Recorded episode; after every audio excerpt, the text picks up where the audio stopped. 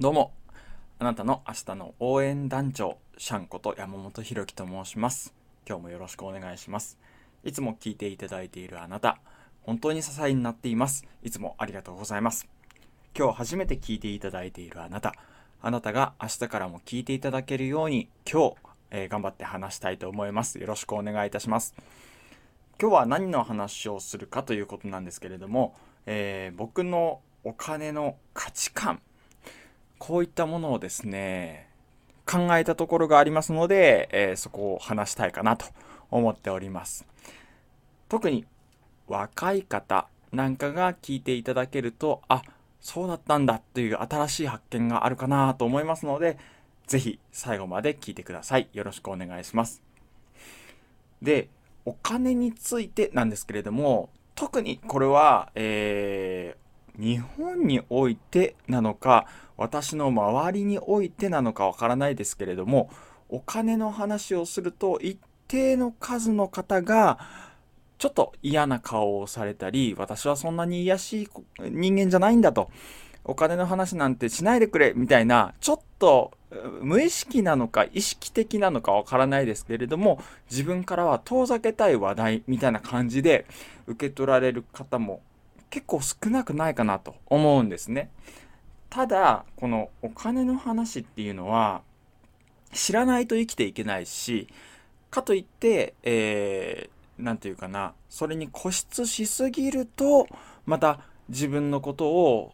幸せにしてくれないんじゃないかというふうに思うようなちょっと諸刃の剣的なあの話題でもあるかなというふうに思いますね。ただこのお金の特に使い方ということになってくると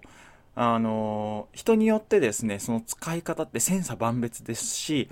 それぐらいお金っていうのは逆に言うと便利なものでもあるんですよね。あらゆるものと、えー交換することができる。もちろんそれは限度があるかもしれないですけれども、えこれ以上交換のしやすいツールっていうのはないんじゃないかななんて思ったりもしますね。ここでですね、私の最近の、本当に最近、お金をどういうふうに捉えてるかっていうことをお話しすると、その前に僕のお金事情を話しておくと、収入がもう本当に限られてきている。教員というものを退職してから収入源がなくなりましたので今はもう使う一方というような感じなんですね。ただあのー幸せなことに田舎なのでそんなにこう生活費も高くないですからなんとか生活を維持できている貯めていたお金でなんとかやりくりさせて、えーもらってるっていうようなところが現状です。その中で一番あの削れるしえーシビアになっているのが食費なんですね。食費って今僕の価値観で言うとお金イコール食費なんですよ。もちろんあのアパート代とか他固定費とか削られていくものもあるんですけれどもでも削れるものというか出費を抑えられるものとして食費を抑えてるんですね今は。これがいいか悪いかっていうのはあのこれをお聞きのあなたに委ねたいと思うんですけれどもお金イコール食費として今捉えてるとあこれがあれば例えばね朝食にしているバナナが何房買えるとかなんかそんな風になんかお金をですね食事に例えて考えることがすごく多いんです。そしていくらいくらあれば3日間耐えれるなとかあこんだけ出費があるんだったらそれぐらいなら3日間の命を取ろうかなとかそんな風に考えてるんですね。要はお金っていうものを食事自分の命の交換材料なんだという風に捉えているわけですよ。これはですねあのいいか悪いかで言うとどうなんでしょう。あの 決して良くはないかもしれないですけれどもただ言えることは価値観が凝り固まっちゃってるなっていうふうには自覚してます。お金の使い方って3種類あってどんなものがあるかというと消費。これは私が思っているように食事とどれだけ交換できるかっていうことを考えるっていうことともう2つの使い道は浪費。これは無駄遣いとも言えるかもしれません。浪費。それから、えー、投資。これは後の自分の、えー、時間であったり、えー、余裕であったりそういうものを作ってくれるようなお金の使い方ですね。例えば、えー、なんだお掃除ロボットを買ったりとか全自動の洗濯機を買ったりとか、えー、そんなことの投資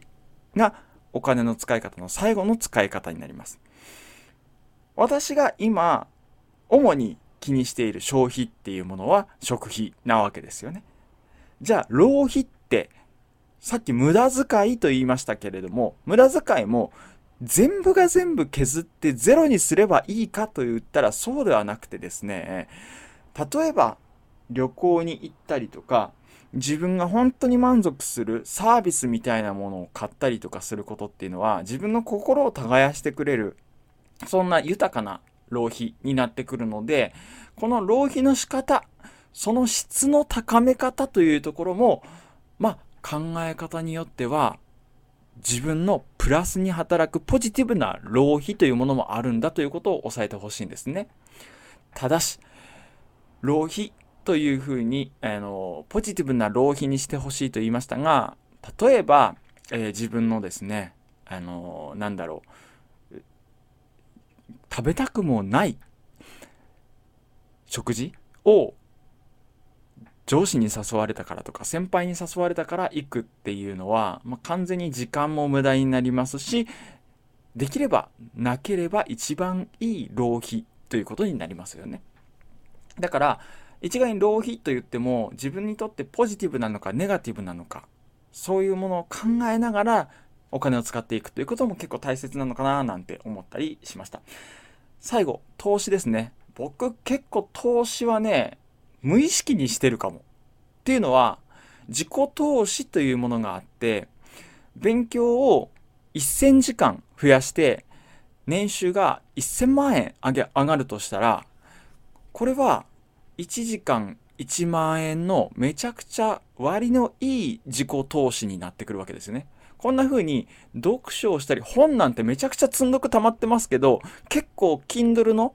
電子書籍の安売りとかあったら結構衝動買いしちゃうし、まあ、食費と換算しちゃうとかって言いましたけどもここら辺はケチらずにやっちゃってるなーっていう風に思います。えー、読書の読書本とかあと自分の本業につながるような知識セミナーウェビナーえそんなものは結構何て言うかなケチらずにやってますね僕自身は。これをお聞きのあなたもですねこれは自分につながるな今後の自分につながるな取り返せるなというふうに思うものには自己投資だと思ってこれはやってもいいんじゃないかなと。リターンがあるものは全部自己投資なんですよね。とここまで私は時間の、あの、お金の使い方、消費、浪費、投資と3種類言ってきましたけれども、例えば、人によってはね、えっ、ー、と、ゲームに課金するっていうものは、多くの方は浪費だと受け取りがちですが、これ時間が経つと、その方が e ゲームのプロスポーツ選手になったとしたら、ゲームに課金したことが浪費ではなくその瞬間投資だったということになるわけですよね。つまり僕が言いたいのはお金を使った時点でどの目的で使ったのかっていうことが明らかになってなかったり後から価値が変わることもあるんだっていうことをこれ伝えたいなと思ったんです。お金って包丁と一緒で使い方を誤ったらめちゃくちゃ人生を棒に振る危ないものでもあると思いますし逆に包丁をうまく使ったらですね料理の下手な人であっても切れ味の鋭い美味しい切り口の料理になったりするわけですよね。なのでお金っていうのは使い方によってかなりあのいい悪いが分かれるものだと思うしはたまたこれは今日僕が発見したことでもあるんですけれども後から価値がわかるものなんだなぁと。お金の使い方っていうのは良かったのか悪かったのか、はたまた消費、浪費、投資のどれだったのかっていうことは得てして後から知ることも多いんだろうなというふうに思ったということをシェアしたくて今日の放送をお送りさせていただきました。ということでですね、あなたの明日の応援団長今日のお話いかがでしたでしょうか？フレーフレー明日のあなたということでまた明日バイバイ。